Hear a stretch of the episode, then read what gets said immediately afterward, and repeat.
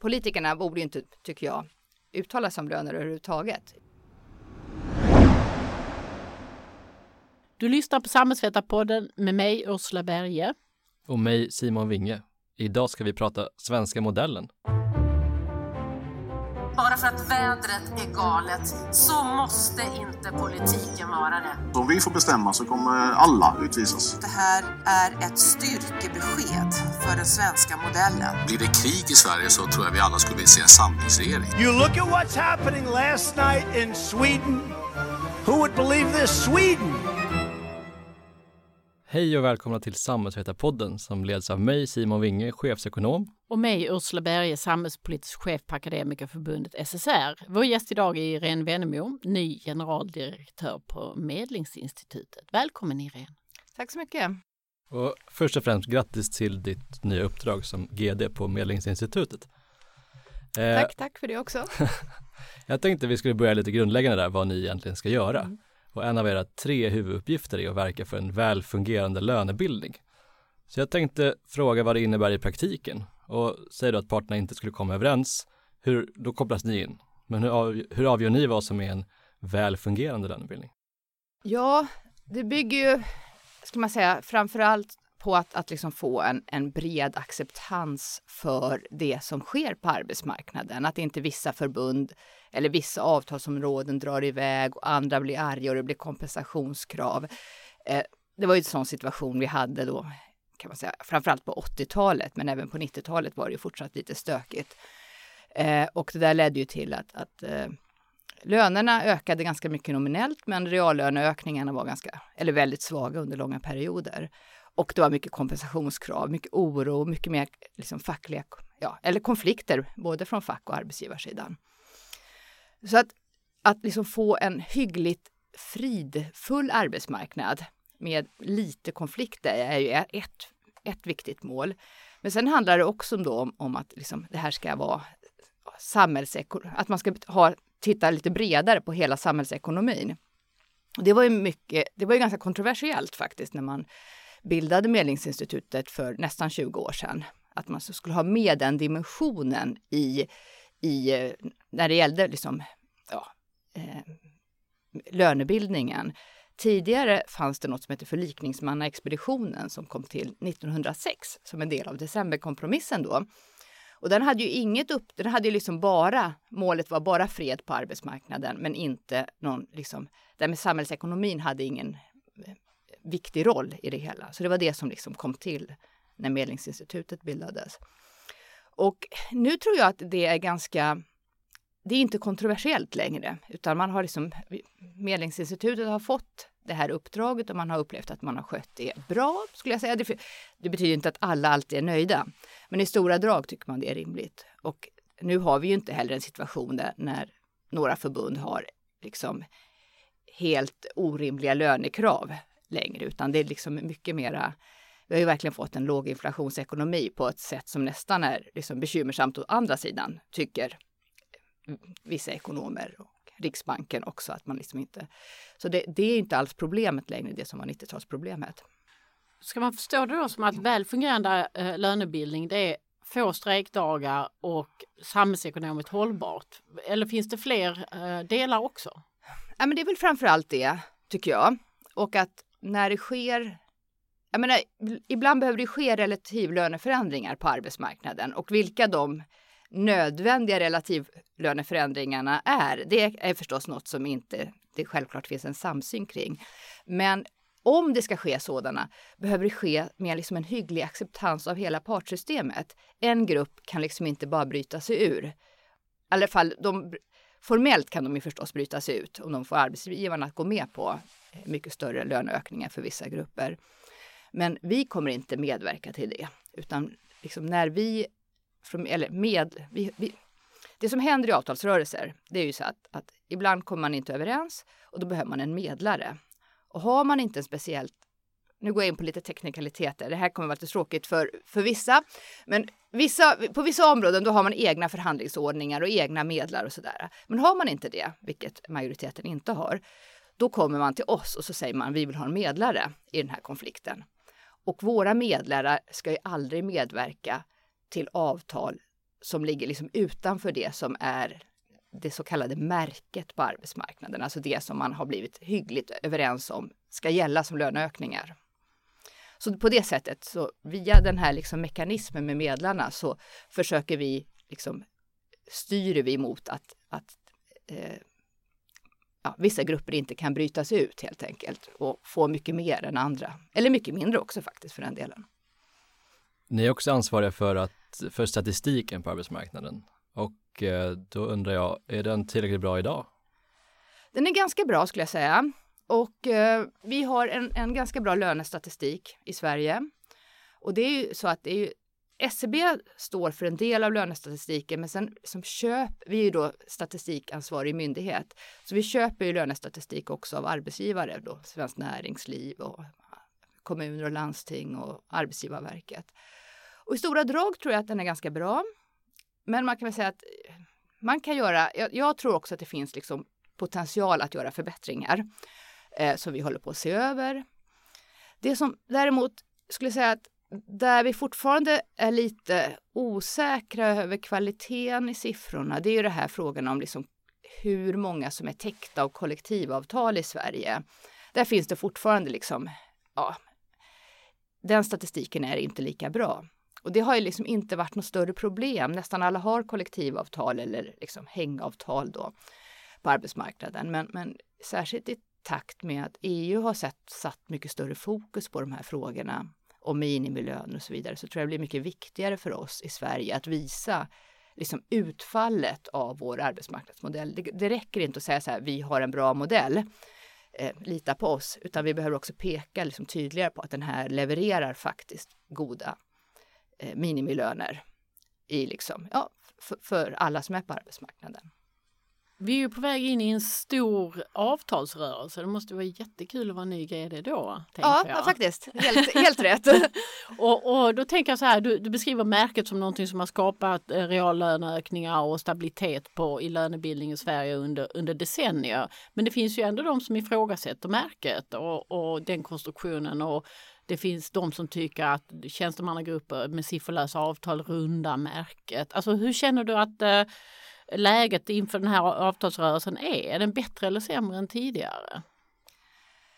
Man brukar alltid säga att det har aldrig varit så här svårt. Eh, och det är en del som säger det även den här gången. Det har aldrig varit så här svårt. Och, men det är ju alltså så här, och man kan säga att alla avtalsrörelser är utmanande och man vet aldrig liksom hur de landar. Men jag tycker ändå att det är klart att om man lyssnar liksom på de som är mest kritiska mot den här modellen så tycker jag ändå att man accepterar i stor utsträckning att det ska finnas ett märke. Eh, att liksom, vi behöver någon slags norm för hur löneökningarna ska se ut. Däremot så är det många som tycker att nej, men det kan inte bara industrin vara som bestämmer, utan man vill liksom vara mer delaktig i en process fram till hur det här märket, var det landar någonstans.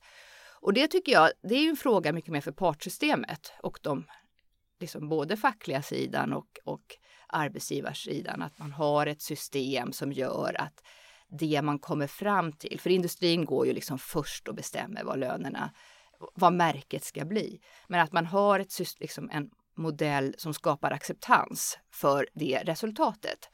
Och det är en fråga, tycker jag, mest för partsystemet. Men det är väldigt få, tycker jag, som säger att vi ska inte ha något märke, utan nej, vi ska ha liksom, alla ska få förhandla och, och göra vad de vill på arbetsmarknaden. Det är inte den kritiken i någon större utsträckning. Och sen är det förstås så att det finns en del grupper som tycker att de borde få mer än andra, att deras relativlöner liksom borde öka. Och då kan man säga att det har varit liksom lågavlönade kvinnor inom kom, liksom på LO-sidan som har tyckt att deras löner har varit för låga jämfört med, med de manliga LO-grupperna.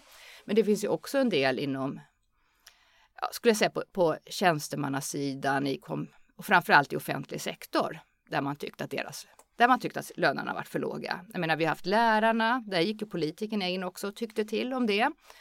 Eh, jag tror det finns en hel del andra grupper. Vi har poliserna som jag också tror anser att de har för låga löner. Så det är klart att det finns ju det finns ju liksom tryck och förväntningar i vissa grupper på att de borde få mer än detta märke. Eh, och jag tycker inte att vi har haft ett system som har varit liksom, ja men ett märke är ju alltid, det, det är ju ett element av tvångströja. Men det är inte så att alla får exakt lika mycket i Sverige. Man kan se att vissa liksom, lönekollektiv ändå har haft en annan utveckling och det, det har accepterats just för att men man har väl liksom uppenbart tyckt att, nej men, att lärarna till exempel borde ha en bättre löneutveckling och det kan man ju se om man tittar på statistiken för den gruppen att det har hänt mycket också. Men det har ju diskuterats många olika sätt att ändra märket, just att andra grupper skulle gå före än industrin. Men skulle ni som myndighet vara nöjda oavsett, så länge parterna är överens så kan ni ta vilket märke som helst? Har ni några synpunkter på hur det tas men, fram? Ja, ja, men vi har verkligen, men det är en fråga som vi har fördjupat oss i. Det, det, liksom, det här är ju verkligen en, den strategiska frågan för oss. Vad är egentligen vårt uppdrag? Eh, och det är ju inte vi som ska sätta löner. Det är definitivt inte så, utan det gör man i partsystemet. Och våra formella verktyg för att göra saker eller som är ju inte jätte... Vi har ju en del verktyg. Vi har rätt att tillsätta medlare även om parterna inte vill ha dem. Det använder vi väldigt sällan, men det, den möjligheten finns. Vi kan skjuta på konflikter. Det är inte heller något vi använder ofta. Men det är klart att det är inte vi som sätter lönerna, utan det måste, det gör liksom självständiga parter på arbetsmarknaden. Och, och man kan väl säga så här att de flesta tycker att, att det här det har tjänat oss väl att liksom en konkurrensutsatt industri sätter ett märke. Det är ju inte bara roligt att sätta ett märke, man får ju också en väldig massa kritik. Ni borde ha kunnat förhandla fram ett bättre avtal, högre eller lägre beroende på vilken sida man står. Eh, så man får ju också ett ansvar som märkessättare som kan vara skönt att slippa. Eh, men så att i stora drag tycker jag att det har fungerat bra med industrin som märkesättare. Men, men liksom systemet bygger ju på att det finns en acceptans för det här. Om stora delar av arbetsmarknaden inte tycker att de här industrin har någon legitimitet när de sätter ett märke, då funkar inte systemet. Så att just nu fungerar det här bra. Jag tror att vi kommer ha en likartad process den här gången. Och jag hör också från, från arbetsgivarsidan. Alltså man kan säga att de två sista avtalsrörelserna har ju arbetsgivarsidan varit lite otydliga vad gäller vad man egentligen har kommit fram till. Eh, man har haft en 16 hade man en pressträff med, med dåvarande ledningen för Svenskt Näringsliv som liksom ändå nickade och höll med när LO sa, pratade om ett första och ett andra märke. Det andra märket var liksom en låglönesatsning. Och sen backade man från detta, liksom det intryck man hade i alla fall gett på denna pressträff. Och samma sak 2017 var också ganska otydligt vad märket egentligen var. Man kommunicerade liksom inte samma sak från industrin. Och det här är i alla fall mitt intryck av att man liksom, det där vill man helst inte upprepa, utan man vill vara mycket tydligare. Vad är det man egentligen har kommit fram till?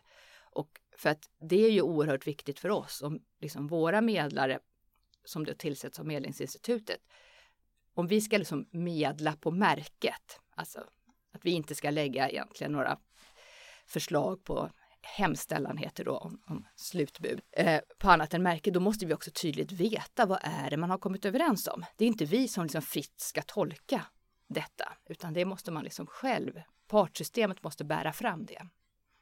Jag tänkte, du har ju nyligen haft en annan roll i arbetsmarknadspolitiken, det vill säga på den politiska sidan som statssekreterare till Ylva Johansson, arbetsmarknadsministern. Och du har nu bytt lite roll, inte bara lite, utan du är ju med på parternas sida kan man säga. Eh, och det vi upplever som, som eh, fackförbund är ju att januariöverenskommelsen innehåller väldigt, väldigt mycket som påverkar oss som parter på mm. många olika mm. Hur upplever du att januariöverenskommelsen påverkar nu här kopplat till avtalsrörelsen, till exempel LAS-frågan som ligger i tid väldigt nära ja. avtalsrörelsen?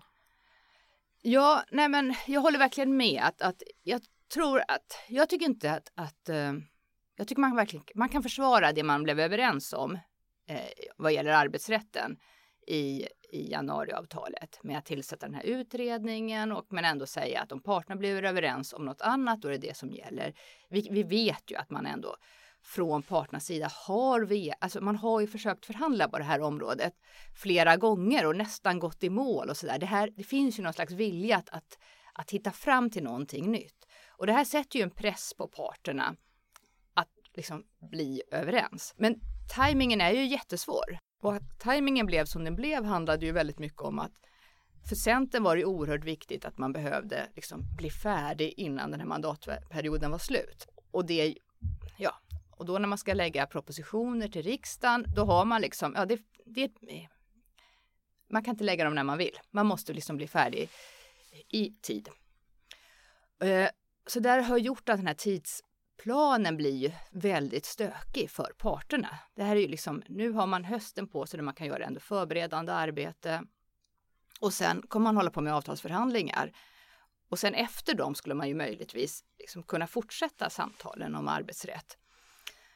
Eh, men, men då är den här utredningen ska nästan vara färdig. Så att liksom tidsplanen stökar verkligen till det.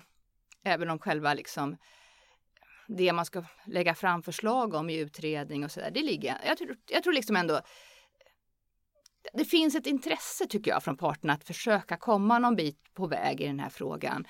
Och jag tror att det, eller mitt bestämda intryck är att gör man det så kommer det också respekteras av det politiska systemet. Men som tidsplanen är kärv, det är bara att inse. Det där kommer liksom, ja, vi får väl se liksom när det närmar sig hur stökigt det blir. Eh, och hur man, hur man liksom hanterar det från den politiska sidan, om man vill ha ytterligare tid och så vidare. Eh, sen vad gäller de andra frågorna är det också, det var ju fyra saker som var på arbetsmarknadsområdet i, i januari överenskommelsen. Eller 73-punktsprogrammet eller vad vi kan säga, vad kallar ni det? Ja, och det var ju arbetsrätten och så var det etableringsjobben. Och där vill ju Centern och Liberalerna absolut att det här skulle gälla för de som inte hade kollektivavtal och också för bemanningsföretag. Alltså det, och det var ju inte parternas förslag. Det skapar enormt mycket problem och det är frågan är liksom, kommer man liksom kunna hitta fram till något som fungerar på riktigt med de här nya? Det är verkligen inte självklart. Det var ju också ett ganska komplicerat förslag som parterna hade som inte heller var lätt att det liksom var sådana statsstödsregler som slog till och det var massor, jag höll ju på med det när jag var statssekreterare. Det var, det var stökigt redan då. Med de här två liksom ytterligare inspelen så blir det ännu stökigare. Och det är också ett ytterligare, liksom en, ja, riktigt svårt. Det, var, det man kom överens om, om, om a-kassan var inte speciellt problematiskt. Det var liksom, ja, det, det tror jag absolut går att hantera. Sen är det ju Arbetsförmedlingen och det, är inte, liksom, det spiller ju inte direkt in i partsystemet. Men jag skulle säga att det är ju en väldigt svår, det är en väldigt stor förändring och denna förändring kommer liksom är olyckligt tajmad med den här neddragningen av AF som liksom var faktiskt frikopplad från den här stora förändringen att man ska privatisera delar. Och dessutom så är man i en situation där man ska rekrytera en ny generaldirektör. Så alla de där tre sakerna på varandra gör ju liksom det gör det ju enormt besvärligt och det gör ju att, alltså så här att myndigheter som blir utsatta för en så här enormt förändringstryck som de är, de fungerar ju inte som de ska. De kommer ju inte liksom och så är vi kanske på väg, vi verkar vara på väg in i en lågkonjunktur när folk i större utsträckning kommer bli arbetslösa. Och samtidigt händer detta på Arbetsförmedlingen. Min bedömning är ju att det kommer ju bli liksom, det kommer bli värre innan det blir bättre. Eh, och att det här, flera, för, eller liksom, flera branscher är ju väldigt beroende av att Arbetsförmedlingens verksamhet och arbetsmarknadsutbildningarna fungerar. Och om de slutar fungera, att liksom om folk inte blir skickade till arbetsmarknadsutbildningar för att bli förare inom liksom det, förarsid, transportsidan är väldigt beroende av arbetsmarknadsutbildningar. Industrisidan också i ganska stor utsträckning. Så kommer det här liksom bara spä på problemen. Så att det är svårt att säga, men det, det, kommer vara, det här kommer vara verkligen en svårhanterlig fråga de kommande två åren tror jag. Men sammanfattningsvis får man lite intrycket av att det, det, kan bli en jobbig avtalsrörelse om så mycket politiska saker och, och ja, omvärldstryck på olika sätt faktiskt sammanfaller med den här avtalsrörelsen. Ja, samtidigt ska man inte svartmåla. Det finns, jag tycker det också mitt intryck är ändå att det finns någon sorts vilja att, att landa den här avtalsrörelsen på ett rimligt sätt. Liksom. Att arbetsgivarna börjar liksom bli mer det är mindre spretigt, de försöker, de har en bra process. På LO-sidan är mitt intryck av att man liksom man vill lyckas med sin egen LO-samordning. Ibland är det ju så att man liksom, de dras isär väldigt mycket de olika förbunden. Den här gången verkar det vara ändå mycket så här, nej men vi behöver landa i krav som ändå går att genomföra. Men det är ju både, jag menar, samt, vi har ju en osäkerhet internationellt. Vi har både liksom Trumps utspel om både Iran och handelsavtal och så vidare. Vi har Brexit och, och liksom, det är inte bara så här hot i fjärran. Vi kan se effekten av det. Att det, liksom, det påverkar ekonomin just nu på ett sätt som liksom inte kommer repareras. Utan det där, liksom, den skadan har redan skett, att man har blivit man hör ofta att det som får lönemodeller att spricka är relativlöneförskjutningar. Eh, att det är svårt att hantera i en modell. Ser du att det är någon sån stor relativlöne liksom konflikt som sker just nu dessutom?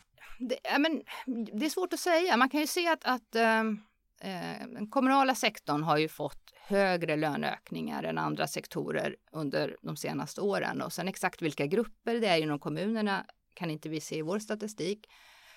Men det är ju tecken på att ändå, och där har det varit, det var ju enormt mycket bristsituationer just vad gäller eh, olika kategorier, både lärare men också socionomer var det brist på. Så att eh, det här är ett tecken på att vi ändå, vi, vi, liksom, den här modellen är inte så stelbent att det inte tillåts relativ löneförändringar. Men det måste vara liksom inom en, man kan inte tillåta vad som helst. Eh, och det är väl viktigt tycker jag när det, gör, när det sker politiska utspel om att vissa grupper, jag menar alltså så, politikerna borde ju inte, tycker jag, uttala sig om löner överhuvudtaget. Ibland gör de det.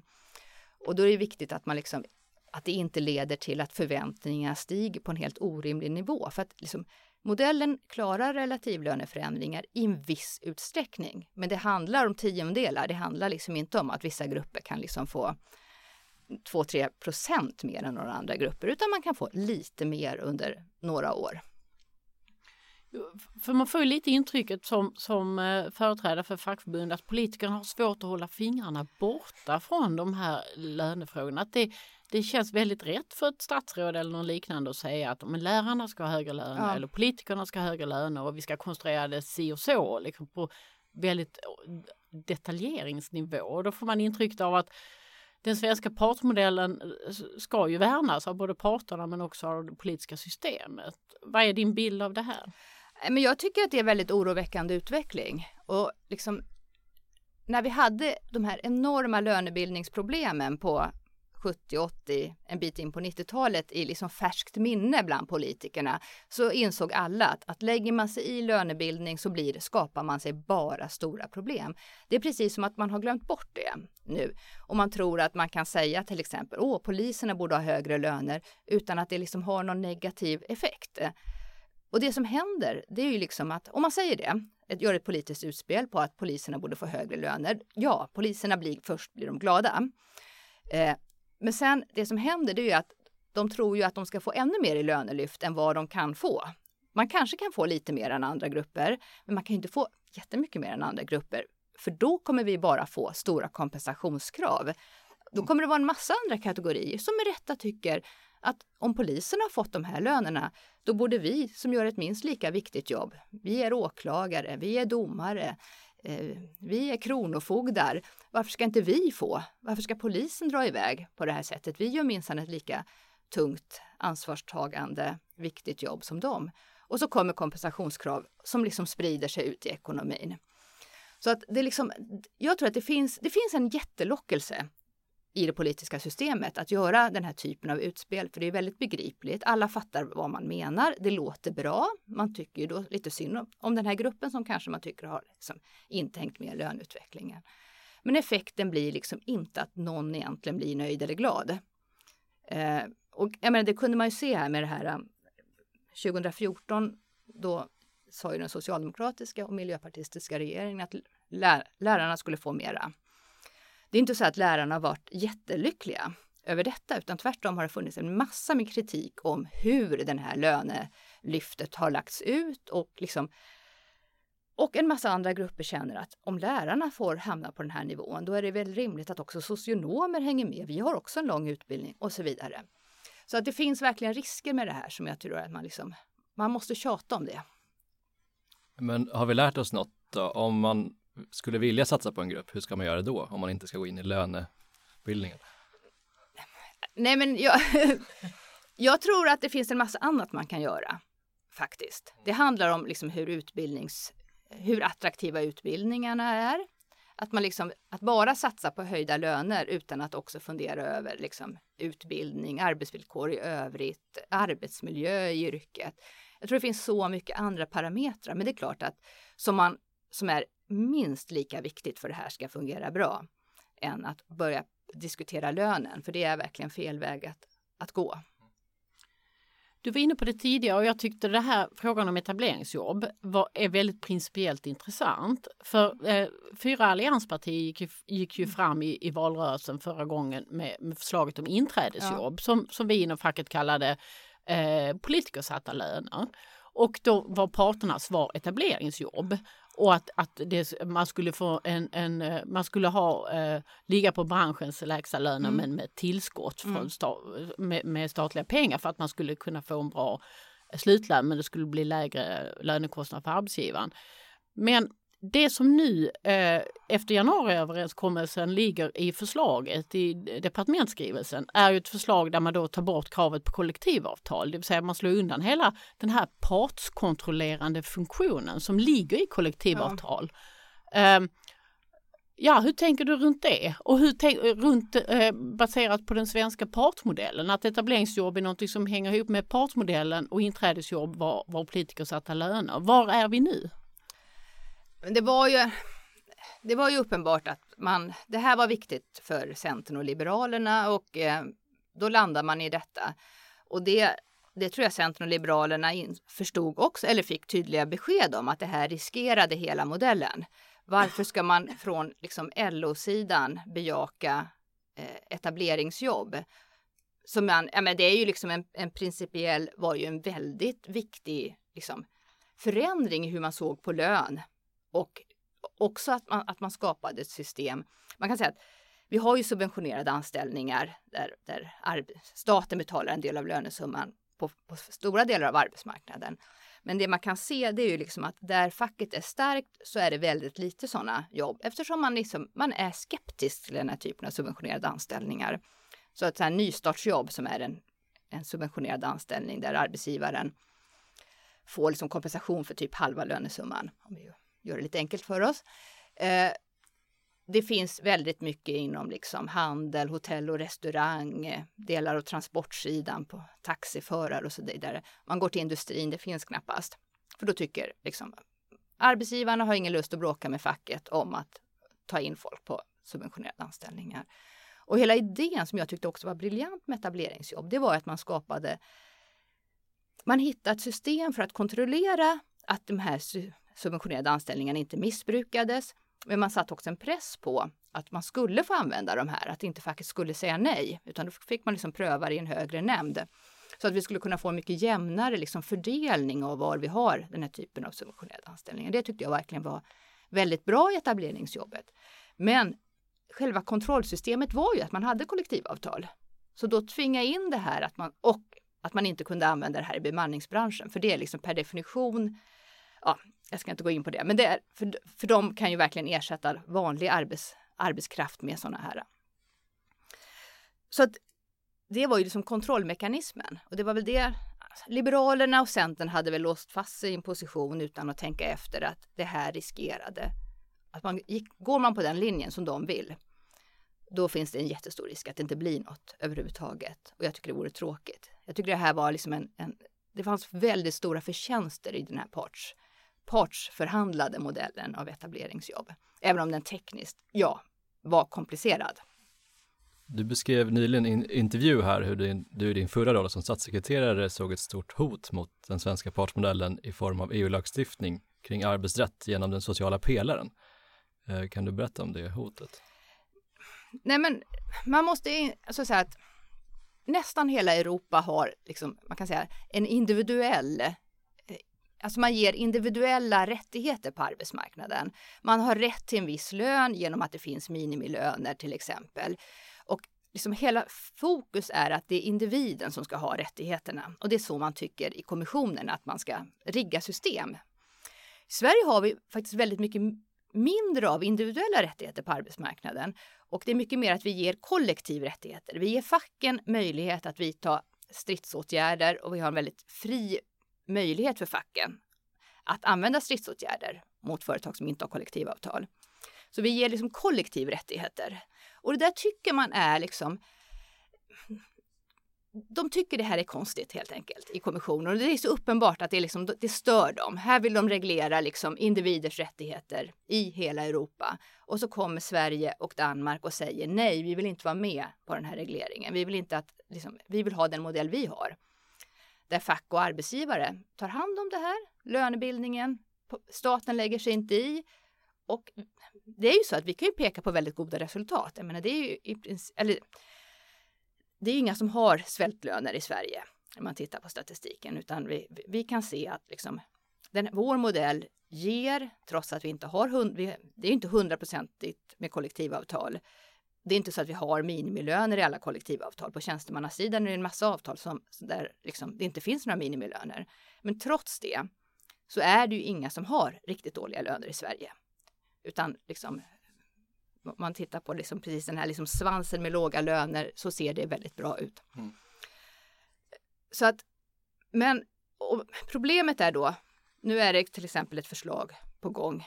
Det är liksom delvis kopplat till den här sociala pelaren om att man ska införa en slags minimilöner i EU. Mm. Och då upplever de från kommissionerna, här försöker de ha ett golv eh, bygga ett golv som ingen ska få ha en lön under det här golvet och så säger Sverige, men vi ska bara ta upp ett hål i golvet just för oss i Sverige. Och då vet de att ja, i Sverige funkar det.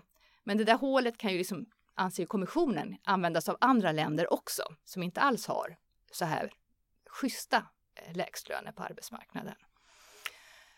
Så att jag tror att man behöver verkligen vi behöver vara väldigt strategiska i Sverige kring om vi ska värna vår modell. För annars är det liksom stor risk att vi liksom sakta dras in och gör om modellen i grunden.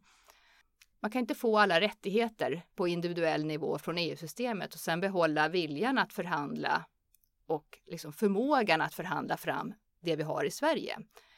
Eh, så att, jag, jag tycker med rätta liksom, kan man vara faktiskt orolig kring det. Jag tror vi behöver ha en jag tycker ändå under förra mandatperioden så börjar fack och arbetsgivare mycket mer jobba ihop kring påverkansarbetet i EU kring de här frågorna. Men hit, innan dess var det ganska spretigt. Där liksom svenska facket sa en sak, regeringen sa en sak, arbetsgivarna sa något annat. Och då har man liksom ingen chans att, att eh, lyckas påverka på ett bra och effektivt sätt.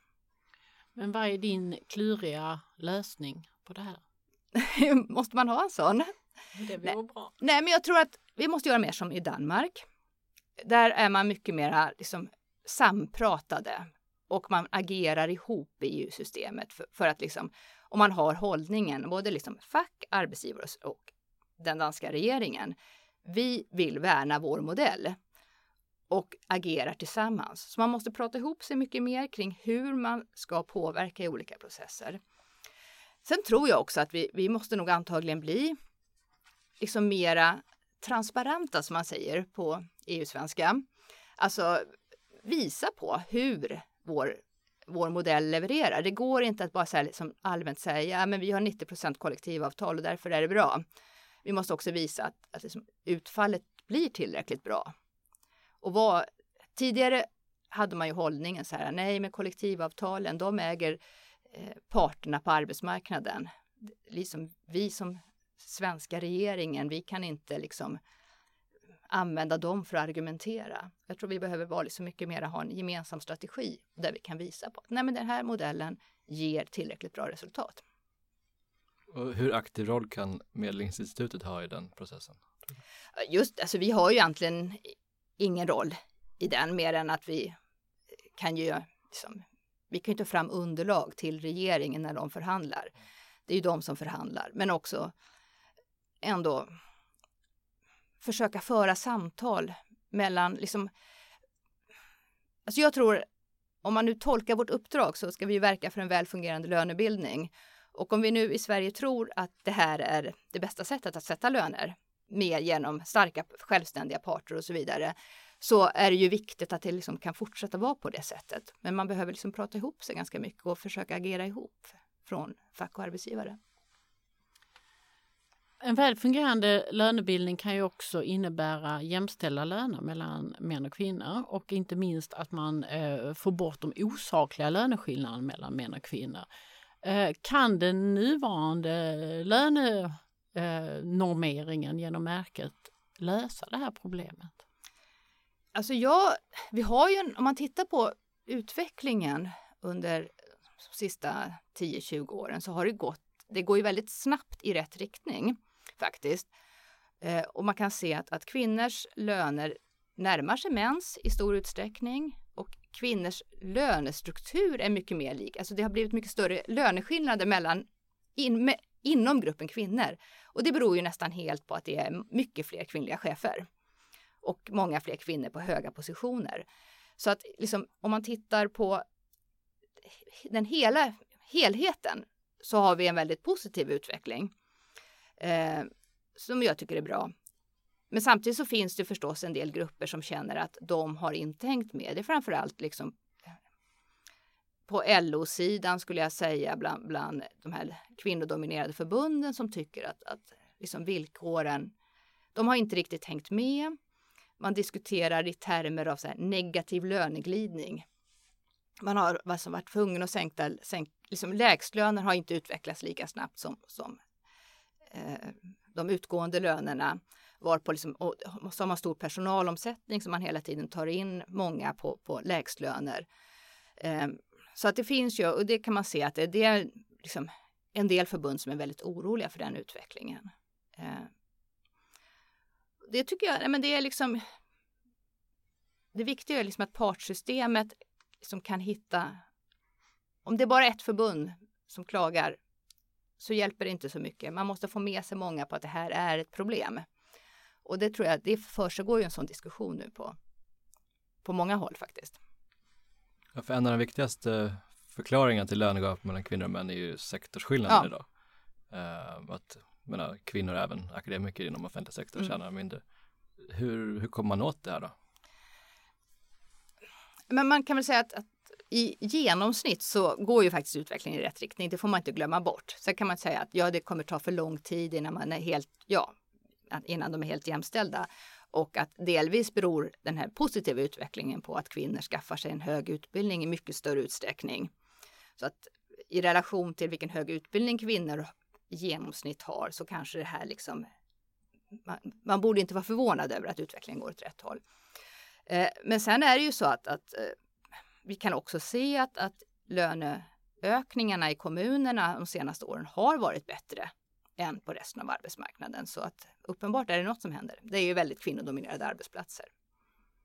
Medlingsinstitutets eh, syfte är också att ta fram statistik och fakta och jag läste er senaste jämställdhetsrapport som, som till exempel lyfte fram att pendling ja. var någonting som var lönedrivande för män. Mm. Hur tänker du som ny GD hur ni skulle kunna vässa den här faktan och statistiken ännu bättre så att parterna verkligen har underlag och därigenom kanske också orsakssamband som gör att de lättare hittar lösningarna på sådana här problem med osakliga löneskillnader och annat till exempel.